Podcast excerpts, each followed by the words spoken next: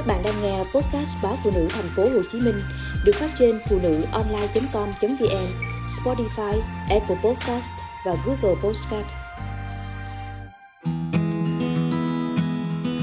Tô bún riêu 6 lần gấp của mẹ Những ngày biển êm, ghe tàu cập bến sớm, mẹ tôi thường xuống cảng lựa cua biển còn sống để về làm món bún riêu cho cả gia đình.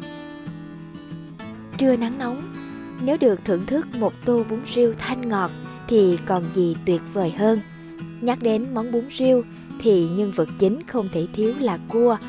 Mẹ tôi ít mua cua đồng vì nhà gần biển nên sẵn cua biển tươi rói. Sự khác nhau trong cách chọn cua biển hay cua đồng cũng làm hương vị của món ăn có phần khác biệt. Trước tiên, mẹ rửa sạch cua, tách mai, gỡ gạch cua và giả nhuyễn để lấy nước – Tiếng chày nện vào cối nghe bịch bịch, cho biết lực tay của người giả và thấy được độ nhuyễn mịn của cua. Nếu đã đạt yêu cầu thì dừng tay giả, đổ nước lọc, khuấy đều để chắc lấy phần nước tinh túy nhất của cua.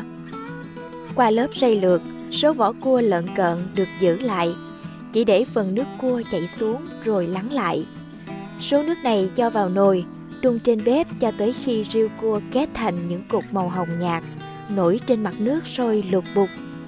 Cùng lúc đó, mẹ nhanh tay vớt nhẹ từng cục riêu ra một cái bát nhỏ, để từ từ bỏ vào tô bún, chứ không trộn với thịt xay, giò sống để tạo thành riêu cua như ở ngoài quán.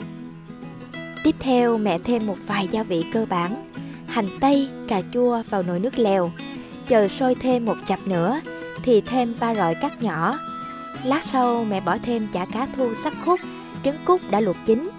Đến lúc này, nồi nước lèo bún riêu đã hoàn chỉnh, bốc khói nghi ngút, mang theo vị thơm nồng của cua biển, chả cá và hành tây. Bún ăn kèm phải là bún lá sợi nhỏ, đựng trên những tấm lá chuối xanh mướt cho đỡ dính. Mẹ lấy một ít bún bỏ vào tô, nhưng không lấy quá nhiều vì bún nở nhanh, ăn mất ngon. Chan nước lèo nóng hổi vào, mẹ múc thêm thịt ba chỉ, trứng cút chả cá đầy ụ trên tô. Mẹ cũng không quên sắn một muỗng riêu khi nãy để vào ngay chính giữa của tô bún. Rải thêm một ít hành lá sắc nhỏ và hành tím phi giòn thơm. Như vậy là đã có tô bún riêu chất lừ.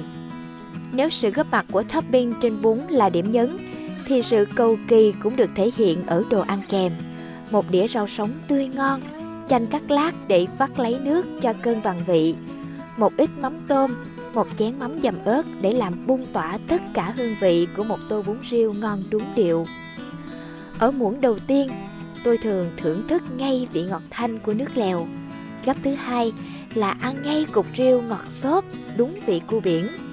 Gấp thứ ba là miếng bún và rau sống ăn kèm. Gấp thứ tư là miếng bún với chả cá thu trắng ngần, chai ngọt. Gấp thứ năm phải là một miếng bún với thịt ba chỉ vừa chín tới, béo béo của lớp mỡ. Gấp thứ sáu là để dành riêng cho viên trứng cút nhỏ gọn. Cứ thế mà tô bún hết lúc nào không hay.